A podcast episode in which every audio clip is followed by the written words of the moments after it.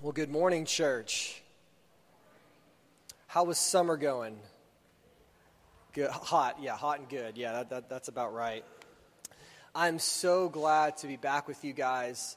Um, my family was out last week. Uh, thank you for get, letting us get away for a week. We went to Destin, Florida. Uh, I chilled on the beach and did nothing, and it was amazing. And so glad to be back, but uh, just missing one Sunday with you guys, it feels like I haven't seen you in like years. And so I'm so glad to be back and opening up um, the Word of God. We finished a sermon series last week through the book of Proverbs. And so in the fall, we're going to be walking through Colossians. But between now and then, we have a few weeks and we're going to cover some specific topics. And uh, today, we're actually going to begin probably the shortest sermon series I've ever preached in my life because it's two weeks. I don't know if you can call that a sermon series. And the title of the series is Modern Family. And I'm going to be preaching this from the perspective of whether you're married um, or single or have a family or, or don't have an immediate family. I'm preaching this uh, so that we understand what biblical family looks like scripturally, even in our modern world. And I'm kind of playing off of the show. That I don't even know if Modern Family still runs or not, right? But I, it was a couple years back I watched it. I wasn't too into it. Um, but it was kind of a really famous show that kind of had a simple message that said that family today is kind of different and things have changed and times have progressed. We're no longer in the Leave It to Beaver 1950s anymore. And uh, that show kind of sought to uh, reveal the way family works nowadays. And yet, for us as Christians, uh, we are always, in all things, not just with family, um, opening God's Word, His revelation to us, and asking us how we're supposed to live. We have found that God loves us and provides for us and wants good things for us. And so, when it comes to marriage and singleness, uh, we go to Him and say, God, you created these things. How do we do them? And so, today we're going to talk about marriage and singleness.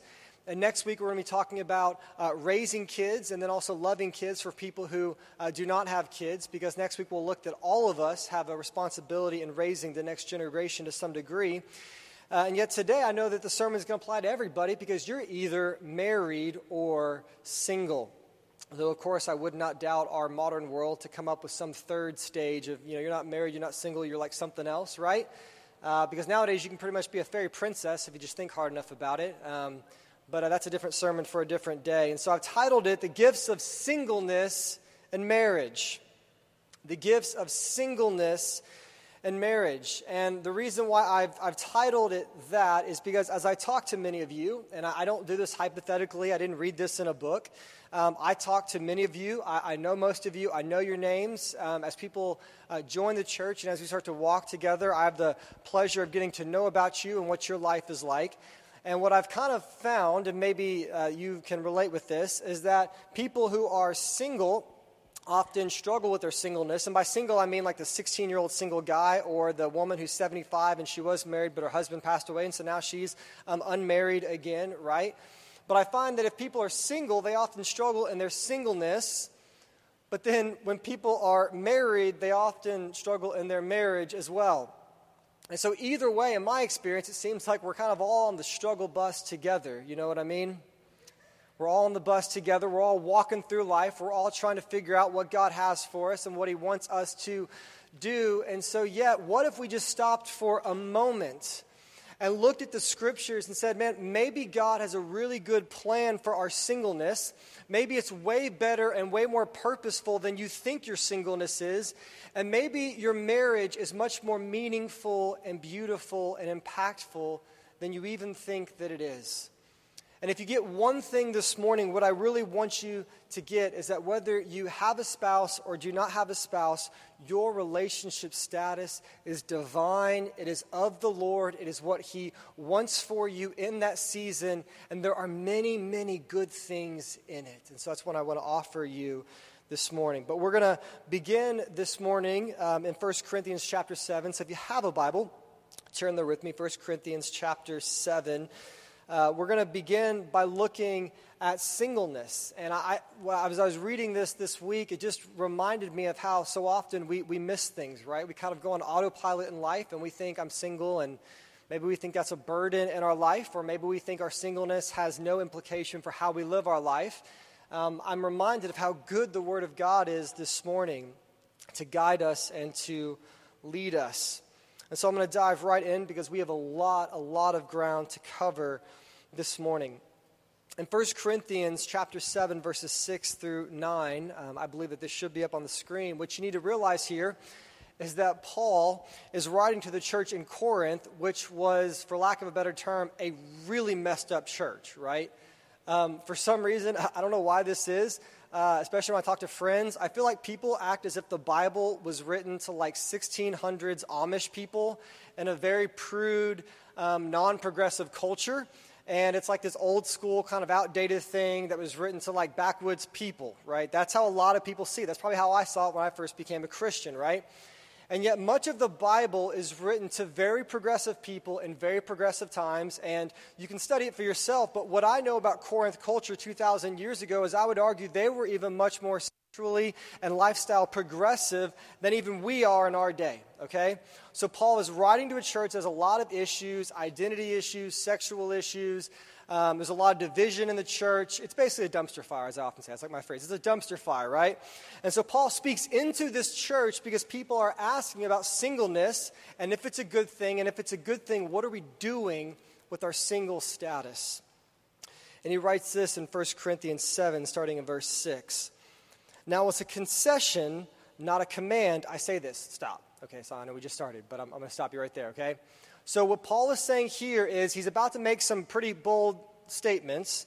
And many of us are going to hear this, and we're maybe going to create a legalistic rule about this. And, and he's going to say something, and we're going to think maybe everybody should be single, right? And so, what Paul is saying here, and, and, I love this, he's saying, Look, I'm about to offer you some godly wisdom, and yet this is not a command, right? This isn't like what I say, all of a sudden everybody leaves here and gets divorced and leaves their spouse and never pursues marriage. Singleness is a good thing, but he's saying this is not a command, but a concession, right? So, you're asking questions about this, you're struggling with this. Let me provide you God's will in this, right? Verse 7, he says, I wish that all were as I, as I myself am and so, what Paul is saying there, he's like, listen, I'm single. And so that's what he's referring to there. He's like, I'm single, okay? And I wish, from a perspective, right, that all were single. He says, but each has his own gift from God, one of one kind and one of another. And this is huge because what this says is it changes the narrative of our day, right? Some people uh, like being single, some people see it as a huge burden in their life. But what Paul says here, this is so powerful and profound. He says, listen, if you are single, that's a gift.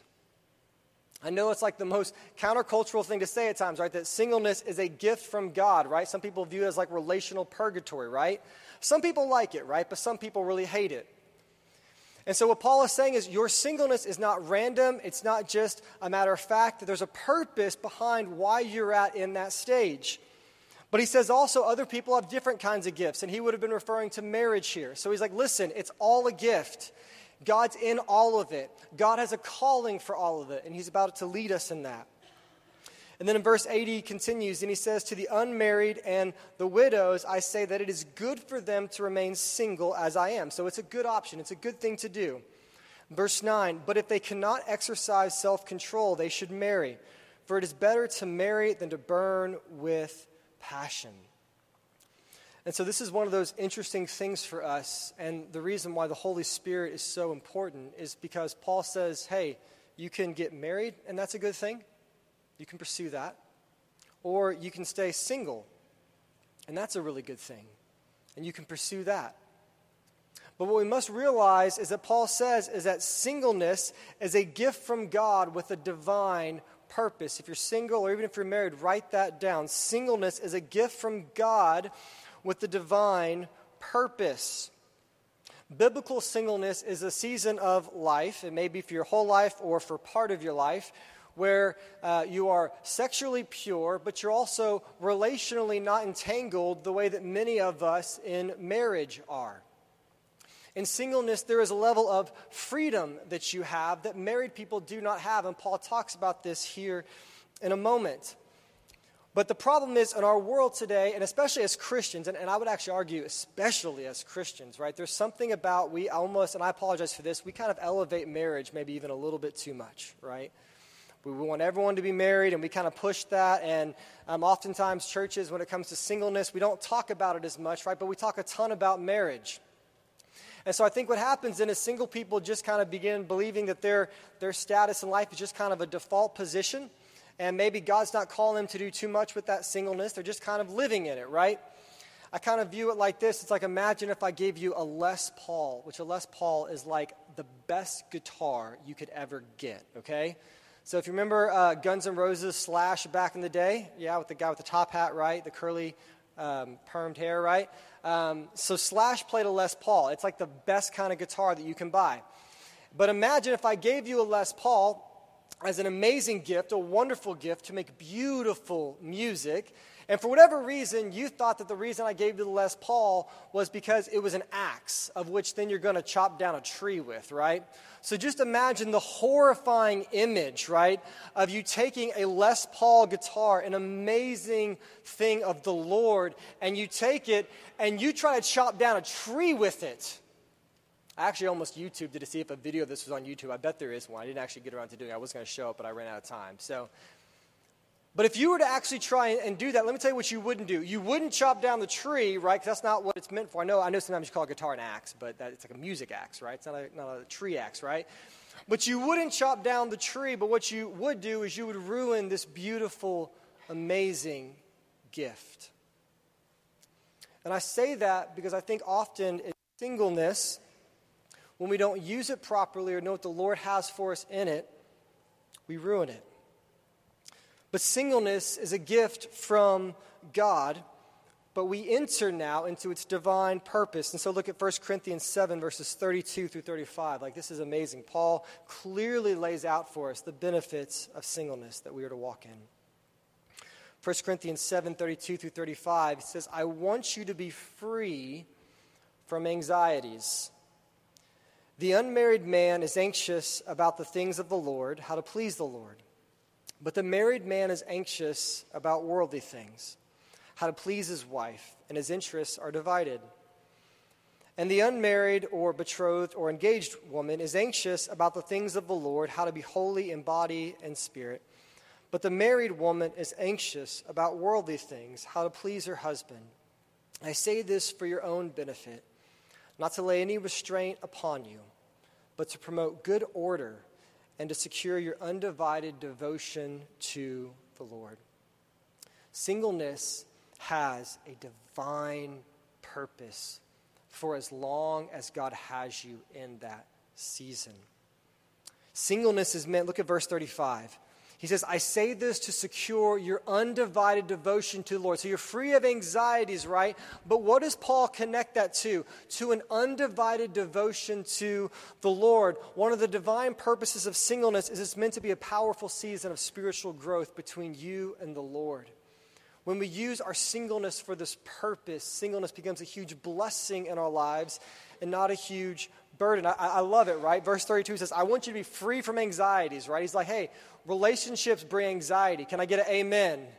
Relationships bring anxiety. They bring problems, they bring issues, right? Families are complicated, aren't they? Or maybe your family's perfect.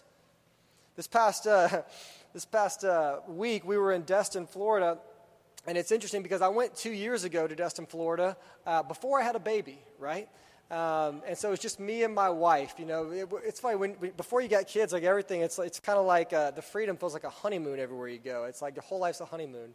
And um, so we went to, to Destin two years ago, and it was a, a really amazing trip. And there was this one moment. Um, it was beautiful weather, but I think for one moment it actually kind of rained, and we had this beautiful moment. This was two years ago, right? Mine before Molly, right? Uh, we had this beautiful moment on the beach uh, together. It kind of rained a little bit. It was romantic. I think we might have even kissed. You know, it was, it was beautiful. Flash forward two years, a week ago. Go to Destin. I got a 15 month old.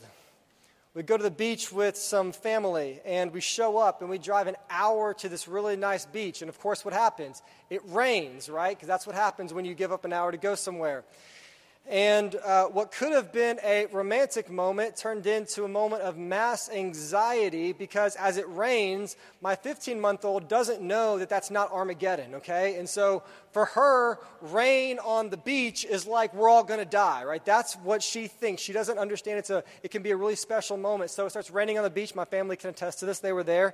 She starts screaming her head off, right? Just screaming and screaming and screaming. And I thought, Maybe it's just the way that little kids are. And then as we're walking, trying to get her into cover, we're walking past all these other babies who are not screaming, right? So it's just my kid, okay? So she's screaming like, like bloody murder, right? I'm like, chill out, you know? And so, what would have been a beautiful moment on the beach with the rain falling on us, getting us wet uh, two years ago, is now my baby screaming, literally running for cover as if we're about to die. And then we finally find cover under this uh, like bathroom kind of area. And I'm standing there, and she just will not stop screaming. You know, I, I, I lost my, I don't know where my wife is. She ran somewhere else, right? I'm with the baby. And then all of a sudden, eerily, she kind of stops crying for a moment. I'm like, oh, thank goodness. But then two seconds after she starts crying, all of a sudden I feel this warm sensation running down my body. She peed all over me, okay?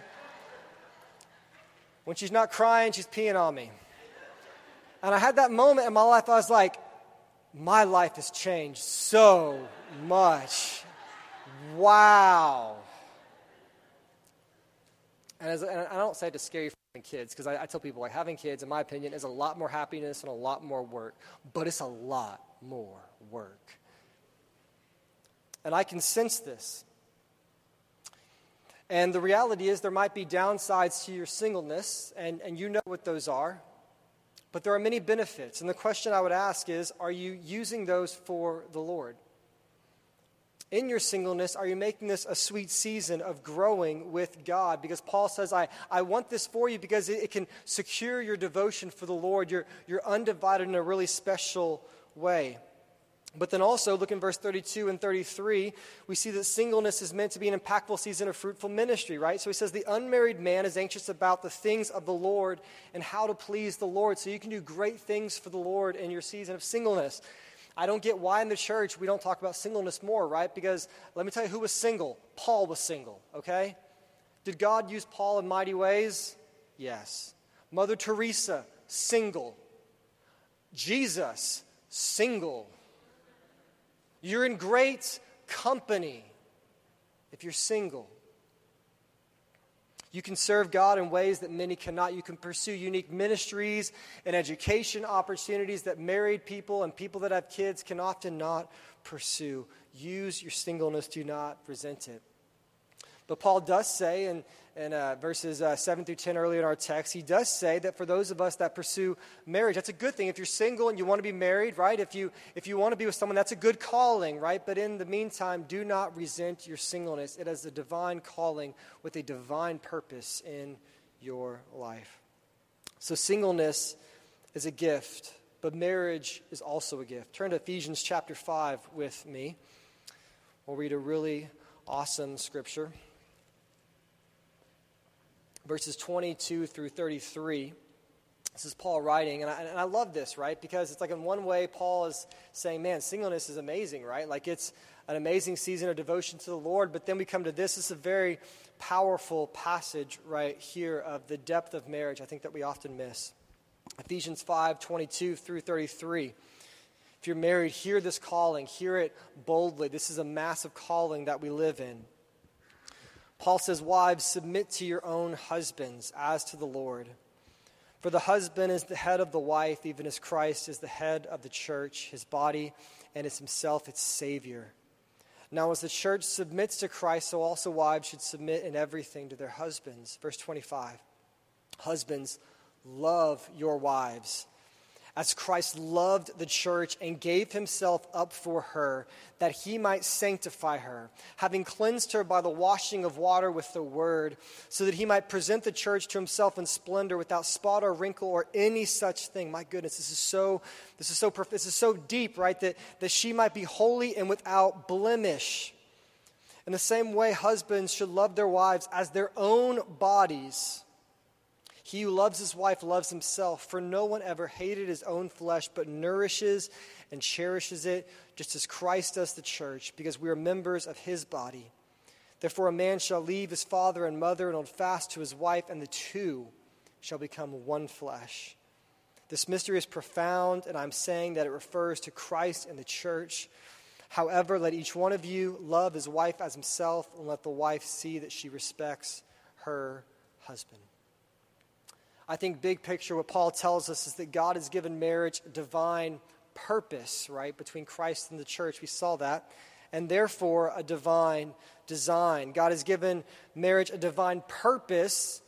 It's a meaningful, powerful thing. It's not just two people who don't want to be um, alone, right? There's a lot more going on in it than that but also he's given it a divine design. But, but what is the purpose of marriage? And that's the problem, right? Most people think I get married because I just don't want to be lonely, right? Um, and that's a part of it, right? God does provide companionship for us, but it's more than that. It's not just because I want to be a little bit happier. It's more than that. And also, sometimes it'll make you a lot less happier, right? If we're honest, right? Because you're learning to love a sinner. It's not an easy thing. It's not just because I want intimacy, though that's a byproduct of marriage. It's not just because it's what everyone else does. It's like, well, I'm 30, so it's about time. You know, that's kind of what the that's the cultural construct. I got to get in line. You know, it's about time for me to get married. That's not why we do it. See, God has given marriage a divine purpose, and that first purpose that Paul talks about over and over again is it reflects Christ and the church. And to me, this is the thing that I just, it just frustrates me so much when people, um, they read, they, they, like, you know, especially like maybe non believers, they'll pull out uh, verse 22, wives submit to your husbands. Like, I don't like that, you know. And a lot of women are like, oh, where's he going with this, you know? This ain't 1600s Amish, John. This is, this is different, okay? This is like 21st century Houston, Texas, okay? This is, things have progressed, right? So they pull that verse out, and I understand at first that might seem a little scary for some people, right? Wives submit to your own husbands the, the husband is the head of the household. But the thing that everybody misses, and the thing that people never quote when they're trying to bring reproof against Scripture, is they don't make it to verse 25. Listen to verse 25. Don't glance over this and see the depth of the calling of which husbands are called to their wives. Verse 25. Husbands, love your wives, okay? That, that, that's deep. But listen, as Christ loved the church and gave himself up for her. What did Christ do for the church? Answer that for me. Died. Did Jesus give up everything for the church? Yes. Did Christ serve the church? Was Christ patient with the church? Did Christ stick by the church? Did Christ judge the church when we were rebellious and away from Him? Or did He lovingly come to us and die for us on the cross? You see, the reason why submission really isn't that big of a deal is because, listen, if you realize what's being called of men in this moment, you realize it's an amazing, deep thing. The thing about what we're called to do in this moment is to give everything for our wives. And listen, verse 36 that he might sanctify her, having cleansed her by the washing of water with the word. It's like literally, husbands are supposed to be flourishing and nourishing their wives. Husband, your wife should be growing and flourishing under your headship, not withering.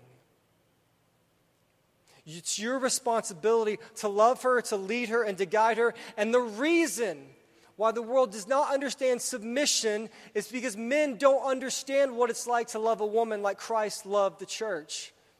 If they saw that, it would all make sense. I mean, think about like you go, I know I always reference like the notebook, but that's like our cultural narrative, you know? It's like the guy like loves her and does everything for her, and, and so therefore she kind of follows him. It's like this perfect union.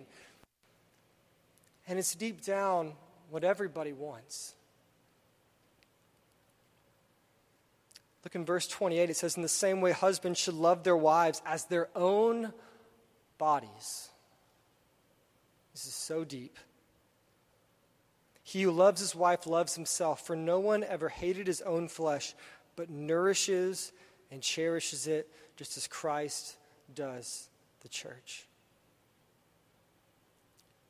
Yeah, there might be some moments in biblical marriage and its divine purpose and design, maybe where a husband has some leadership and some authority to take a family a certain direction, but the husband must be ready in a moment to literally die for his family, emotionally, physically, you name it.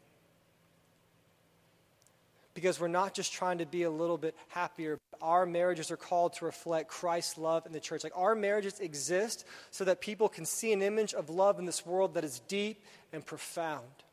Marriages exist to be the most pure form of human to human love in existence. That's why your marriage exists. It exists because of what people can see when you do marriage and fulfill its divine purpose and design. We exist to reflect in our marriages the amazing love of God, Christ, and the church. It's astounding. Two people, one man, one woman, till death do them part, saying, I will be with you if you go blind or become paralyzed. I will stay with you if you're very um, emotionally difficult or if you're problematic or if you have issues. In a flaky world and a flaky culture, marriage is an amazing thing that the world needs to see. So, marriage has a divine purpose to reflect Christ in the church, but it's also, number two, provides a helper for us. Ecclesiastes says uh, that when two are together and one falls down, it's better to have somebody with you so they help you up. Marriage provides a companion for you in life. Number three, marriage grows us in godliness. Uh, James and I often talk about how a lot of uh, times in Christianity we have a lot of like hypothetical ideals, and you know, yeah, prayer is a really good thing, but like I never pray, kind of a thing, you know. Um, or um, yeah, it'd be really good to lay your life down for somebody, and yet we never really lay our life down for anybody. Marriage is a really cool opportunity to actually live out the love that Jesus calls us to live. Marriage is an opportunity to every day to get up and have a person you can serve and love and find fulfillment in and following Christ. We're not just talking about love, marriage is modeling this every single day. In marriage, a husband learns how to lay down his life for somebody else. He learns how to do it because he didn't know it before, because he was single, he didn't have to. But now he's learning how to do this. He has to learn how to treat her literally as himself. And women learn to trust and respect the one who loves her soul. It teaches us how to deal with somebody of the opposite sex, because in case you haven't noticed, men and women are very, very different. It's also, also a one flesh miracle. The two become one. That's, that's profound. In marriage, the ego must die because there's now two and not just one. So, marriage has a divine purpose to grow us in godliness. And lastly, marriage has a divine purpose to create a godly family. We're called to be fruitful and to multiply in our family. For many of us, that is our calling to, to have children. The miracle of kids becomes a reality in marriage. And a committed, consistent marriage creates an opportunity not for just children to come into this world, but for kids to be raised in a loving, nurturing environment, learning how to interact with both a man and a woman in the home in a protected, safe environment until they are old enough to go off on their own. It's interesting, you read studies all the time about uh, things like poverty and uh, high incarceration rates. And it's funny, if you trace all these things back, you know, we're always trying to pinpoint all these different things, right? You know, I read this study once that talked about uh, the one unifier between all the broken and ills in society. You think prostitution, you think homelessness, right? You think people in jail, you think people not educated, not having good jobs. The, the single biggest, like if you look for one correlation under all those things, what you will find is kids not having a mother and father both invested in their life growing up. I've heard it said you, you, fix the, you fix the marriages, you fix the family, you get those things. It has a divine purpose to reflect God's love in the world, but is also good for us. Turn to Mark chapter 10 with me. Mark chapter 10. So here's the thing marriage has a divine purpose. We've talked about that. We have to start there first, right? So God's doing something in marriage. And because marriage has a divine purpose, God has given us a divine design to walk in to accomplish that purpose. And what we see in Mark chapter 10, verses 6 through 9, is the words of Jesus about marriage, right? So um, in our world, there's a lot of different definitions of marriage and what it looks like and how it operates and who's in it, right? And if you've ever wanted to know what does Jesus say, what are his words, this is what Jesus says. Mark 10, verses 6 through 9. But from the beginning of creation, God made them male and female. Therefore, a man shall leave his father and mother and hold fast to his wife, and the two shall become one flesh. So they are no longer two, but one flesh. What therefore God has joined together, let not man separate. And all of us, this morning, we, we come before Jesus. Many of us come from broken families, different backgrounds. There's a lot of cultural confusion around this issue. And I just imagine all 150 of us now walking up to Jesus and, and, asking him, What is this marriage thing? How do we do it? How do we honor you with it, Lord? And he stops for a moment and he teaches us by saying, But from the beginning, God made them male and female. And I say this humbly because I know there's a lot of um, different opinions on this in our day and age, but biblically, male and female, they're not throwaway categories. They're not throwaway things. Being male is a good thing, being female is a good thing, and their differences are beautiful and they're needed in the world. God wants us to exist in those things, wants us to live in the gender that He's given us. They're not throwaway categories, but they're things that we're called to live in. He says, But from the beginning of creation, God made them both male and female. And God in the beginning said it was good, it was beautiful. From the very beginning, it's always been this way. And because they're male and female, that's why they come together. Therefore, a man shall leave his father and mother and hold fast to his wife. You see, marriage is a mystery, it's a profound calling. It's one man and one woman becoming one flesh for one life. Marriage is a man and a woman becoming one flesh for life. And uh, this is one of those things where we come to the moment where everyone's always asked, like, what, you, what about gay marriage? I ask that question, right? But just really quick, before we talk about it, let's take a deep breath. Exhale. One more time. I don't know why it is, but this issue just like makes everybody freak out, right? You go on CNN and people just like yelling at each other about this issue, right? And yet, can we be honest for a moment and can we just chill out a little bit and say that of all the people you know, you don't know any Christians who are out trying to kill or harm any gay people, and you don't know any gay people who are out there trying to kill or harm Christians?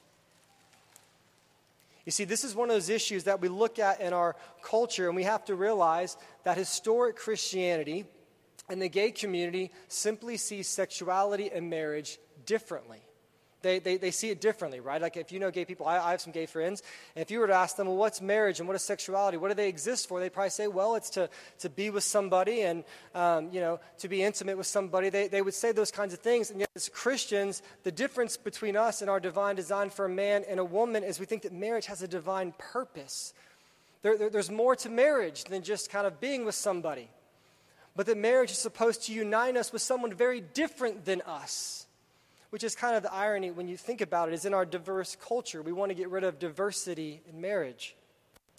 And so, as Christians, we come to the words of Jesus not arrogant, not thinking that we're better than anybody, because I don't think God thinks that homosexuality is worse than your sin of gossip or my sin of envy or apathy or anything else, right? So, if we're always focusing on this issue, if we're always harping on this issue, then we're, we're being self righteous. And yet we have to admit that all of us come to Jesus with many things in our lives that we have to lay before Him if we really want to follow Jesus. And this is one of those things in our cultural moment that's a huge, huge deal. I'm reminded of the rich young ruler who comes to Jesus and he wants to follow Jesus. He's like, what, what do I have to inherit, inherit eternal life? What do I have to do to follow you? And he says, okay, this is what you have to do. Do all these commandments. Like, I did them all. He's like, now Jesus says, now, now go and sell everything you have, rich, rich young man, and the guy walks away very sad and says, I can't do that. I can't go with that. And I think this is one of those reasons why this is such a huge issue for the church in our day and age is because it's easy to follow Jesus when we're doing things that the culture applauds. It's easy to feed a homeless guy because everyone kind of, you know, says good job. It's easy to be there for a friend when they're struggling because people think that's a good thing. It's easy to care for children because that's viewed as a good thing. And yet, ultimately, when we follow the commands of Jesus, the things that are not popular, these are the moments I think where we really begin to assess honestly are we following Jesus or are we living in fear of man?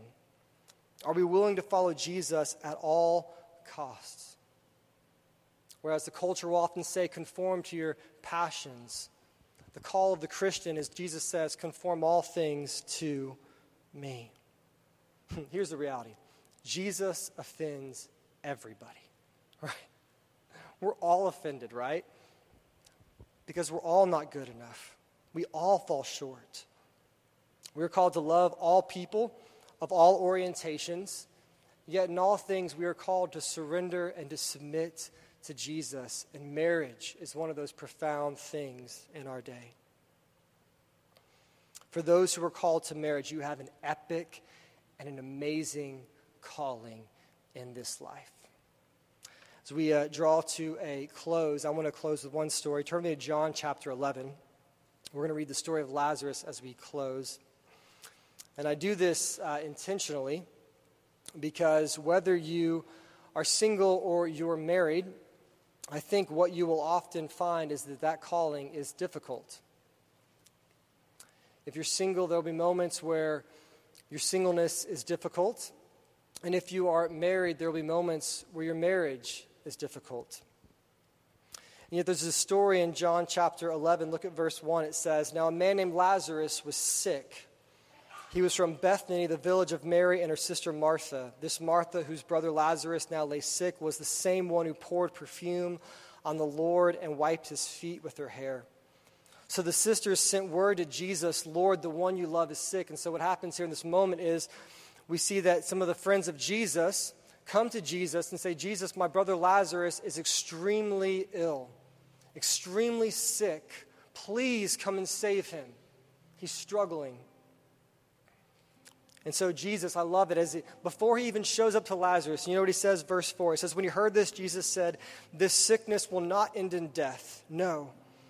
It is for God's glory, so that God's Son may be glorified through it. And I think that's the critical thing that we always forget about our pain and struggle in life. And whatever you're called to do, is that there are moments where there is pain and struggle, even beyond your relationship status. And we think, this is painful, this stinks. And yet, what Jesus says in this moment, he goes, This will not end in death. This is for God's glory. And what we find here is that God's glory is abounding in our pain. As you pursue singleness, as you pursue marriage, in the moments where it's difficult, I want to remind you that the glory and the goodness and the purpose of God are abounding in your pain. I always tell people this when you feel pain, that's not the moment to turn away, that's the moment to embrace. But then what happens is Jesus comes and sees Lazarus, but then he leaves to go do some more ministry, and Lazarus still lay there sick.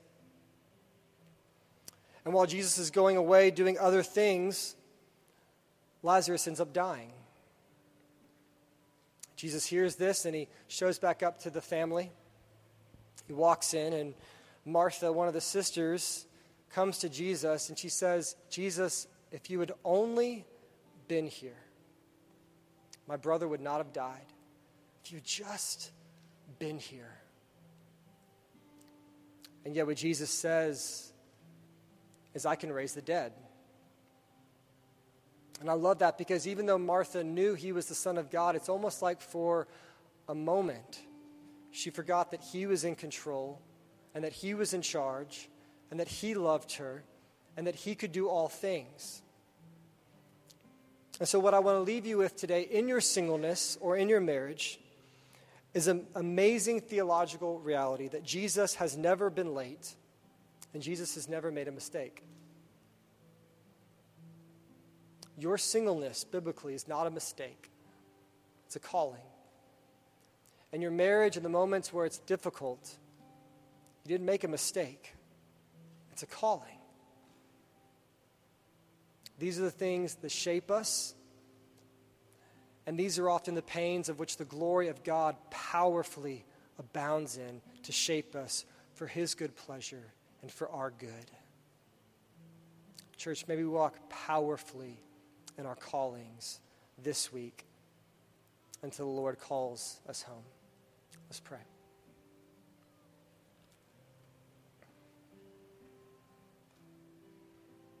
Father, I'm just reminded at how high your thinking is.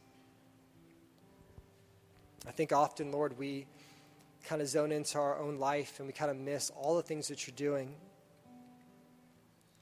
And yet I pray, Lord, we wouldn't miss you.